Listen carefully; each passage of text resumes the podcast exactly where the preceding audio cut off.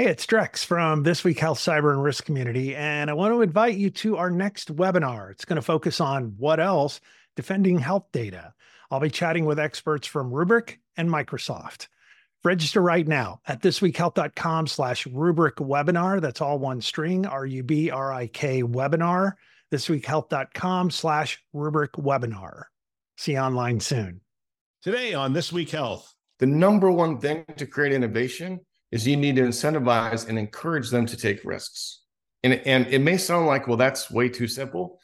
Most organizations say they want innovation, but they're unwilling to deal with the level of experimentation and risk that it takes with experimentation.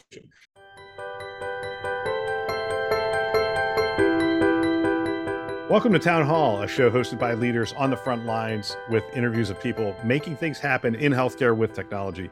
My name is Bill Russell, the creator of This Week Health, a set of channels and events dedicated to keeping health IT staff current and engaged. We've been making podcasts that amplify great thinking to propel healthcare forward for over five years, and we want to thank our show sponsors who helped to make this happen Armis, First Health Advisors, Meditech, Transcarent, and UPerform. We thank them for investing in our mission to develop the next generation of health leaders. Now, on to our show. All right. Welcome to another Town Hall show. I am Linda Yang, and today I have Todd Carlson as my guest. Todd is Vice President of Application Development and Enterprise Architecture at CareSource. Thanks for being here today, Todd.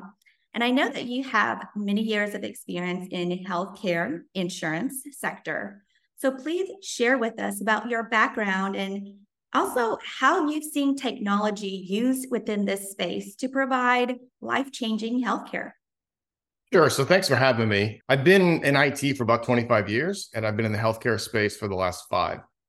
And I have to be honest with you, in the 20 years before I got into healthcare, I'd been in some very complicated business domains. Nothing prepared me for healthcare. And as a consumer of healthcare products, we think that insurance is simple. The reality, it's very complex. So the technologies we deploy to simplify those complex data structures, how we automate the processes, how we go back and do validations, how we do communications and integrate with third parties become key. So when we look at new technologies, we try to look at it through the lenses of uh, not do technology for technology's sake, but how do we make sure when we implementing solutions it ties back to the benefit of our members and provides two things. One, a level of operational efficiency to drive the cost as low as possible for our members. And then two, that allows us to improve our employee experience, right? Because they're just as important as our end consumers. So that's kind of how we look at technology from a broad strategic perspective. Oh, certainly. And obviously, technology has significantly changed for the healthcare industry in the past few years. So, what kind of technology are considered advanced or emerging technologies and you believe that these types of technologies would have a really profound influence on the healthcare industry going forward, primarily for healthcare insurance? So there's a, there's a lot of technologies and buzzwords right now, mm-hmm. and some of them are more applicable than others. But I want to talk about Gen AI. That that generative artificial intelligence is the biggest buzzword in healthcare. It's got some strengths and it has some weaknesses. The strengths, oddly enough, are very focused from a technology perspective, meaning I can optimize code, I can clean code up, I can do documentation on code, I can improve our, our not necessarily our architecture, but our coding practices through generative AI right now. And there's plenty of products in the market that allows us to do that. So back to the strategic approach, what it allows us to do is have higher quality, which reduces our costs. It allows us to have better performance and it allows us to have a better experience.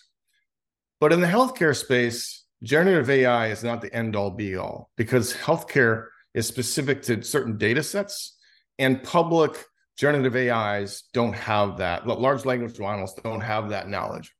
So the main use cases, honestly, outside of IT are call center, right? How do we optimize the just the member experience? So instead of having to make a phone call, can you chat, but then but have a meaningful chat and with human level responses. So that's a, a big use case for us. And the other things is that how do we make sure is our clinicians are going out into the field, how do we automate those processes and simplify the processes to keep the member at the center? So, from a technology perspective, those are the two large Gen AI components that, that we're looking at. And there's a lot of detail that I'm washing out, but those are pretty large. The second thing is actually not a technology component, it's a mindset. It's called human centered design. And it is the shift from creating these large systems designed to automate processes to creating large systems designed to keep the human at the center. And so we're thinking about how is the member going to interact with the application? How is our how are our employees going to interact with the application? And then how do we use the right set of technologies to build the best capability to to automate the process while maximizing the experience to the member? And so as a result, kind of the two convergences of that, yeah, I can tell you that the CareSource, we've embarked on building a new digital platform. And there's several components in that not only cover generative AI and human-centered design, it's also about how do we automate current healthcare processes that are not automated today? How do we streamline the data that we communicate back to government organizations? And how do we ensure accuracy for that data to make sure that regardless whether the member is insured by us or another insurance company, they still have the same level of continuity of, of, of care. So if you wrap all that up together, we are applying those digital thought processes to that platform, and we're very excited about where that adds. Yeah, that sounds amazing. So, with these initiatives going on within CareSource, what does it take from technology leaders such as yourself to really lead your teams towards leveraging these technologies aside from hiring outside of the talent pool that you already have within that organization? How do you help your technology teams really add the most value or return on investment for the organization? So, so leadership is, is a long topic, but specifically, when you're trying to drive innovation and innovative solutions, yes, you need to hire great people and you need to empower them. The number one thing to create innovation is you need to incentivize and encourage them to take risks. And, and it may sound like, well, that's way too simple. Most organizations say they want innovation, but they're unwilling to deal with the level of experimentation and risk that it takes with experimentation. So if you want real innovation and, and you have to, from a leader perspective, one, you have to build a structure that allows your team not to, to fail fast, but to experiment, which means all of your dollars are not going to be fixed. You can't quantify exactly how much each project is going to cost. You don't know.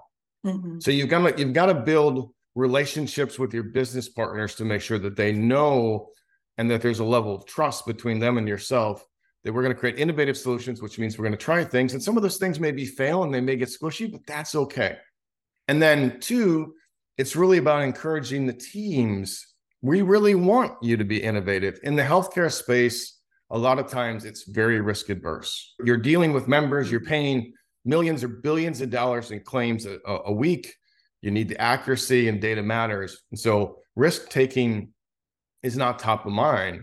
But for an innovative digital transformation work, that's exactly what's key. So the number one thing from a leader perspective is finding ways to not only encourage your people to try new things and be innovative, but then to applaud when they fail and be willing to take risk yourselves because as a, as a leader, sometimes we can get wrapped up in how we look versus the outcomes we're driving and risk equals reward, right? So if you mm-hmm. want a big reward, you have to take a big risk. And the big risk is to really enabling your team to have innovative approaches and ideas. And sometimes those innovations may be contrary to what you think as a leader. And then having that open mind and listening to your teams and getting feedback really is, is a game changer. So that's really the two things. You got to have a backbone to be willing to deal with the risk, but at the same time, you need to be open minded enough to listen. Yeah, certainly. It sounds like an organization would be just traditionally, healthcare organizations are very adverse to taking risks because I think it does involve a matter of life and death for that patient and positive patient outcomes. So, how do we put up kind of guardrails as leaders, technology leaders of these organizations to minimize the risk, but also promote that innovation within our teams? that is a great question and that's where a little bit of the science comes in but some of this is actually more old school it's mm-hmm. about mm-hmm. data decisions and accountability so you can have a framework of innovation but you still need to have enough data on underlying your beliefs that your innovation is going to drive and you need to measure that. Are we getting the results we expected to? And then if we're not we need to hold the right people accountable to the outcome. And you may think i'm talking out of both sides of your mouth. You're saying well be innovative and take risks on one side but the other side is use data to make decisions and drive accountability. How can those connect? Well they connect very cleanly. Because the reality is, is just because you were looking for innovation and you want risk doesn't mean that you don't set expectations. And it doesn't mean that you don't have a level of guardrails that are clearly understood by the organization and that you're not constantly reviewing per- progress and performance to those guardrails and, and the metrics around that. And then from an accountability perspective at the end of the day we do need to make sure we've got the best service possible. We do need to provide accuracy.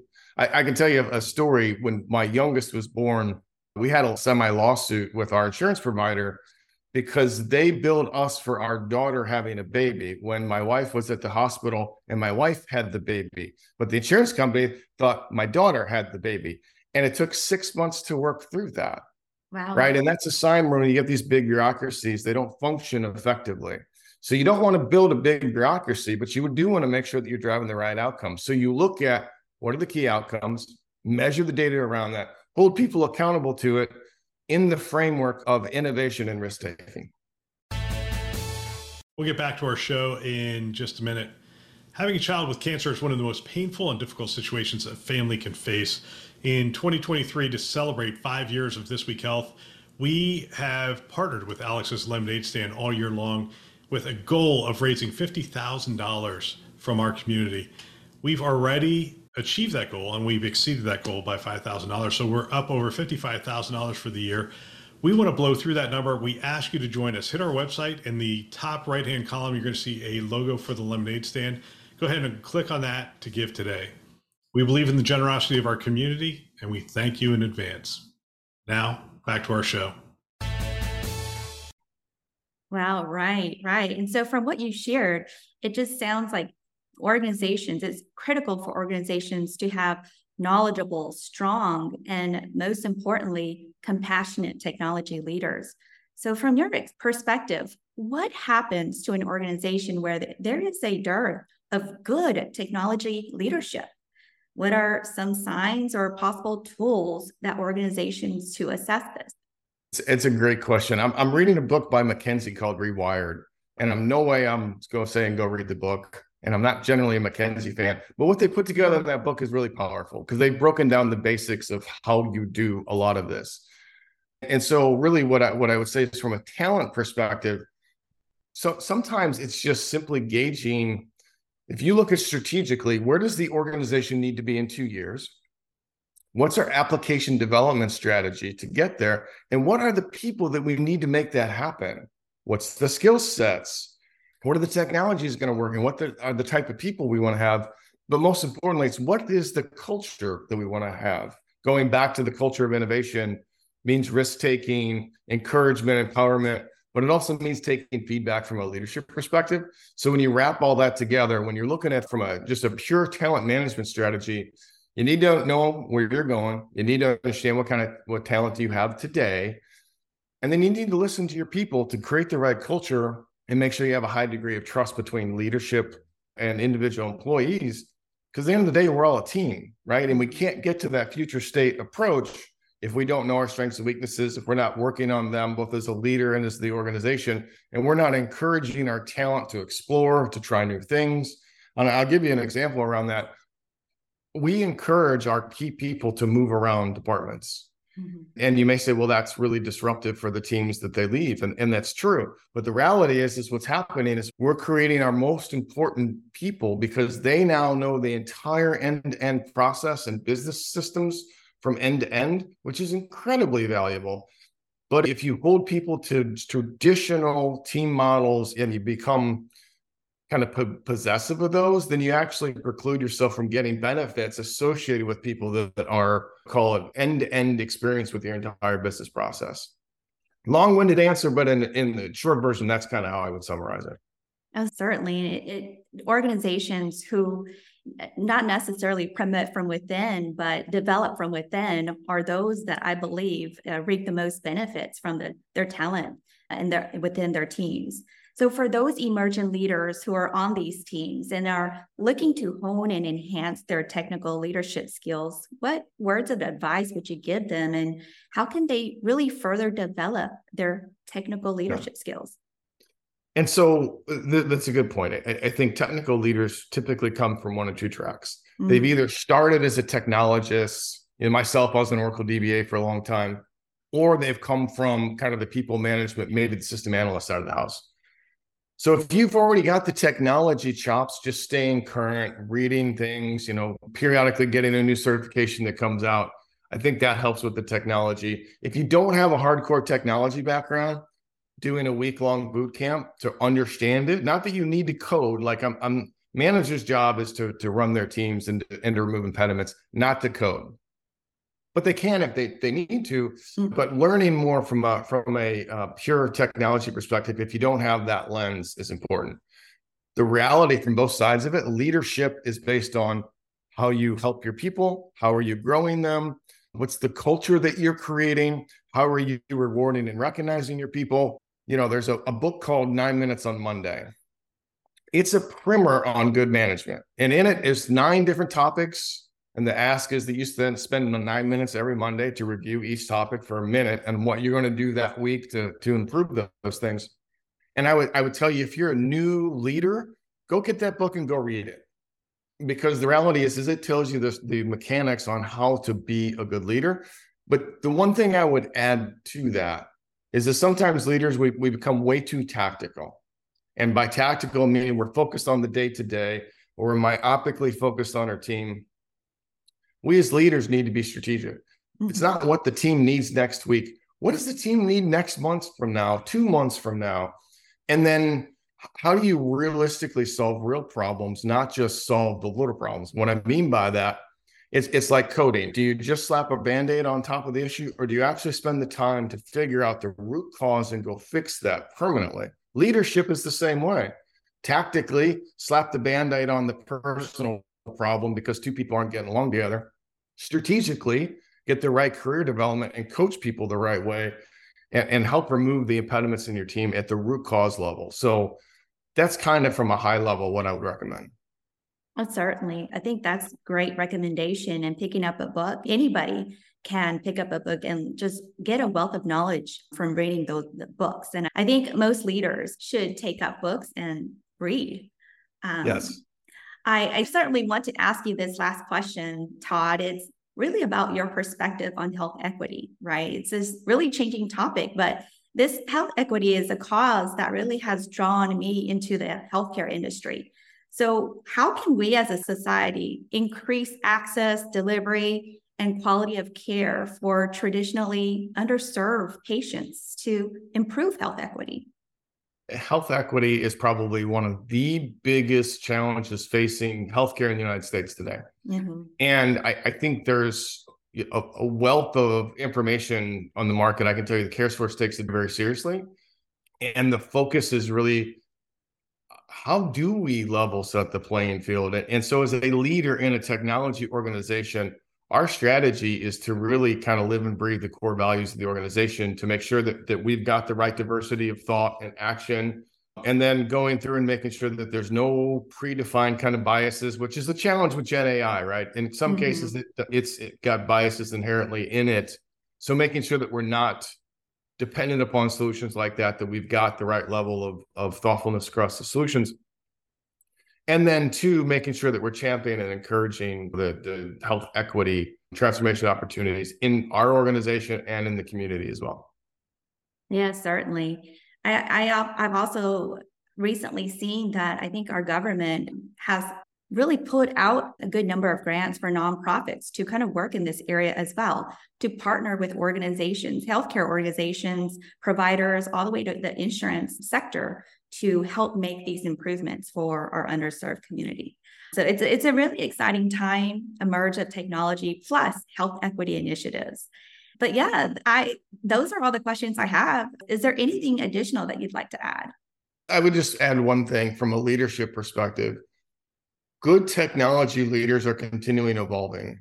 Just because you solve the problem in one way two years ago doesn't mean that's going to come up and, and work this time.